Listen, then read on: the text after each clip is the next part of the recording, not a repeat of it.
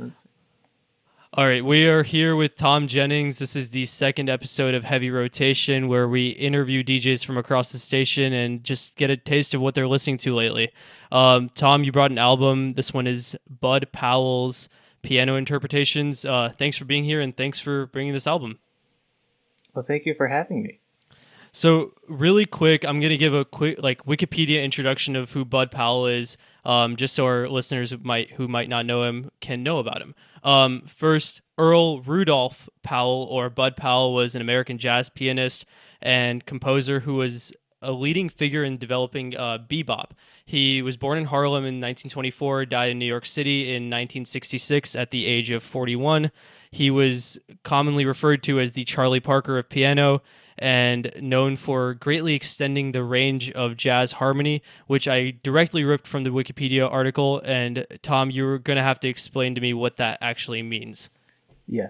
So around the time of, I guess, pre World War II and around World War II, jazz came out of the sort of uh, brass band stuff of like New Orleans, and uh, the Great Gatsby kind of stuff, stuff. like yeah, yeah, sort of like that. And then there was uh, the sort of big band and swing era, uh, sort of in like the 30s and early 40s, where there wasn't too much freedom within improv within the improvisations. It was more music for like crowds of people to sort of dance to. So there was like a lot of people on the bandstand playing, uh, multiple people sort of on each instrument, uh, playing mostly compositions and uh, with just a little bit of improvisation uh, that kept uh, certain uh, propulsion and rhythm to the to the music, um, but not a whole lot of individual freedom for soloing and stuff like that. And so, um, in these sort of nightclubs in the '40s, uh, like Minton's is like uh, the big one that t- gets talked about a lot. Um, these swing musicians would start jamming just sort of with each other and just kind of alone, um, just to kind of see who was the best and have these sort of contests where they would start playing things faster and faster and start voicing things in much more difficult ways. And that's how bebop kind of started, where it's just like smaller groups uh, playing more or pushing the. Um, is it is it like an improvisation? Is it like an improvisational style of jazz, almost like the kind that we like know today? Yeah, it's it's more purely improvisational, sort of do you see a lot of that like in modern jazz at all or is it more like gone in a different direction? Well the, well because modern jazz now, or i guess i don't i don't modern jazz is such a strange term because now it's sort of like everything that has ever happened is still like happening mm-hmm. now. So there's still like you know bop uh, groups around um, like especially in like conservatories people like focus on playing like a lot of those standards still. Um, but there's also like all the innovations of uh, freeform jazz and sort of like very noisy, atonal, amorphous jazz are still mm-hmm. uh, playing themselves out. Uh, and so, so I, I, I, don't know. So you brought up how he kind of modeled, his, or Bud Powell modeled his style after Charlie Parker and uh, Dizzy Gillespie. Um, mm-hmm. What like what else can you say about Bud Powell that you know might not be as evident from just reading a quick introduction about him? One way that really made his style make a lot more sense to me was hearing how he did uh, the song "Night in Tunisia" by himself on piano, sort of because um, Charlie Parker and Dizzy Gillespie, like Charlie Parker, there's a this really simple part at the beginning, and then Dizzy Gillespie does the you know, but Parker just does the Charlie Parker part, or no, but Powell does the Charlie Parker part just like his left hand, and then the the very articulate sort of clusters of Dizzy Gillespie in his right hand. And so he, what he brought to uh, specifically piano improvisation to uh, what was forming in bebop was his very spare but very purposeful left hand, where he'd only play a couple notes, sometimes just like you know, it's three notes of a chord in his left hand to sort of keep that range uh, sort of open for whoever else was improvising. But he played very articulately with his right hand in terms of like uh, very much like the stride pianists who came before him and the new mm-hmm. influenced a lot. So, so it was almost like he was splitting, you know, part of the piano up. Like one part was an improvisation, improvisational part, and one was a more of a standard part. They were both improvisational, but the left hand was definitely more of like a bass that he sort of okay. jumped off with. So so why piano interpretations? I mean, we go through his discography and you know, you go through his initial Spotify and you mentioned Night in Tunisia, which I don't know why I remember it. I, I know that name like it might have you know been in a movie or something or it might just be like a very famous song. Um, but why piano in- interpretations? This album's from what 1956. It's a covers album. Uh, incorporates a ton of pieces from other uh, previous jazz composers. Why why this album? Well, what, what drew me to it was precisely because it was uh, a covers album. Because I had heard um, albums. I think I think like the Amazing Bud, like the there's like a few albums called the Amazing Bud Powell. It's like mm-hmm. two or three volumes or whatever of it, um, and those are more like kind of split between originals and uh, standards, if I'm correct. And so I just listened to piano interpretation because I wanted to just hear uh, his approach to some of these songs that I already mm-hmm. that I had already known. Um, like East of the Sun, West of the Moon was the one that really drew me in because that's like my favorite song that Sarah Vaughan does. But she's a vocalist, and so I wanted to see uh, sort of what Bud pa- what Bud Powell uh, brought to it in terms of piano. So what what is what does he bring? Like if, if you had to give a quick like you know uh, overview of the album, uh, why why is Bud Powell's interpretations of these songs better, worse, or just different than the originals? Um, well, they're certainly different because he was one of the most, because he sort of originated uh, a lot of the bebop improvisational style on the piano, and so he was very far ahead, at least initially, uh, at that style, and so he is very, very adept with these. There's a there's a strong. Um, well, he I think he has a very well defined grace in his style, but like mm-hmm. um, if you think about like Thelonious Monk, where it's very like angular, and it's sort of uh, sometimes a little harsh on the ears, but Bud Powell is always um, he's just so pleasing to listen to. yeah, no, I, I, totally get that. I mean, that's the sense that I got when I listened to the album. And for for context, like the reason I'm asking all these questions is primarily because I'm curious. I do not have a music background. I really rarely rarely listen to you know jazz music just on its own. It's always with lyrics over it or um, just more more famous stuff. Very honestly, um, if I mm-hmm. do listen to it, so getting a chance to go into this one particular like almost entirely niche album was such an adventure for me because I had no idea like why I was enjoying the sounds that were coming out of the speakers, but it was it was delightful from start to finish. Let's let's go mm-hmm. into the first segment. If you like blank, you will love Bud piano or Bud Powell's piano interpretations. Um, do you have a couple artists? I know you mentioned uh, Thelonious Monk. Do you want to elaborate a little bit why that why he um, might be one of the artists that if you if you like Thelonious Monk, you'll like Bud Powell. Well, because Bud Powell comes sort of straight out of uh, Thelonious Monk's style, because Thelonious Monk was a very important mentor uh, for Powell initially. Um, like he has a song called "In Walks Bud" about uh, Bud Powell, um, and so he was very formative because he he was sort of um, I think he played more often with uh, Charlie Parker, and Dizzy Gillespie on like uh, a record called Bird mm-hmm. and Diz. He's the one who's on piano, but then with uh, Jazz at Massey Massey Hall, where it's sort of like five of the most definitive uh, players Parker and Gillespie, Charles Mingus on bass, Max Roach on drums, and then Bud Powell on piano, not Thelonious Monk. Um, he he just brings, I think, because Monk is just such like his own thing. It's mm-hmm. a bit mm-hmm. strange when he's improv- improving with other people who also are such strong musical personalities. Um, but I think Bud brings so much of Monk's articulation and more uh, I don't know, I guess just graceful approach mm-hmm. to his yeah, angulation yeah. that's more conducive to um, other voices. But then he's but then he, but then hearing it on, on this album where there's no other people besides mm-hmm. just uh, drummer uh, I think it's George Duvivier on bass and then uh, Art Taylor on drums. Um, and they don't they don't do very much. So it's a lot of just Bud Powell just kind of expanding. And uh, what was the question? oh, Thelonious, why Thelonious Monk?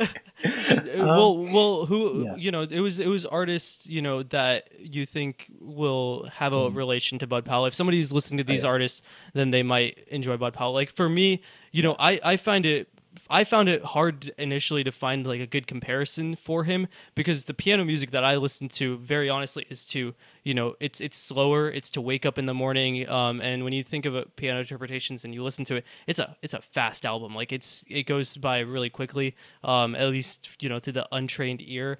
But when you know I listen to piano music, it's like in the morning. You know, having coffee, waking up, trying to start your day.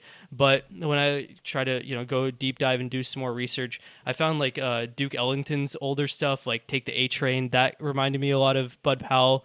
Um, John Coltrane's Blue Train also reminded me of uh, Bud Powell. They both have this like same upbeat tempo to them that feels like a defining characteristic of piano interpretations. And they might be around the same era. Not sure if they like overlapped when they were playing, but all three artists they were also able to do slower stuff you know when i look at the other stuff in their discographies but and you know more like romantic jazz if you were to say um and but when they want to like get you going they can get you going and they clearly sh- do um can you like just explain to me very quickly like the merits between like a slow jazz and a fast jazz song So, um, well, fast jazz. mm-hmm. If, if we're speaking in such basic yeah yeah again yeah. Um, so, but what but what's important about speed is that it was often kind of the determinant of in those um, late night what were called like cutting sessions Mhm. or like um, uh, like uh, competitions, if you will, between like uh, a pianist and pianist or like two saxophonists. Mhm. Um, and that was so important because they had to keep up with the improvisation, keep uh, reacting to um, what was going on. Like I think one one thing they would do would, would they would like play like a melody or play like a couple, a few bars of a song, and then take it up one half step, and so they would have to like immediately like know what to do next and stuff like that. And that's how uh, Charlie Parker when he like went through like his first um, couple things like that at those uh, late night clubs with those expert musicians, uh, he got completely creamed. he got like destroyed.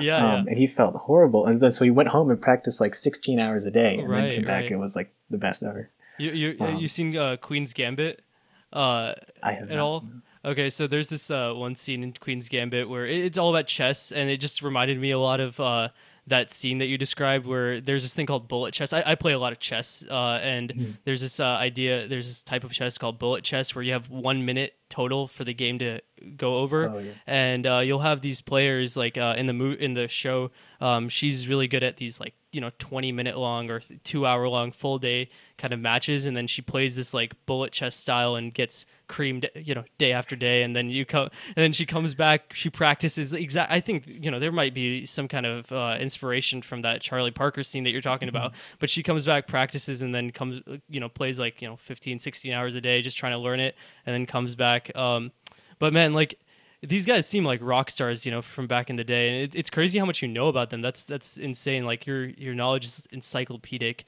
Uh, yeah. Um. Let's let's move into most like re-listenable songs. If you had to pick some of these, pick some songs from this album that.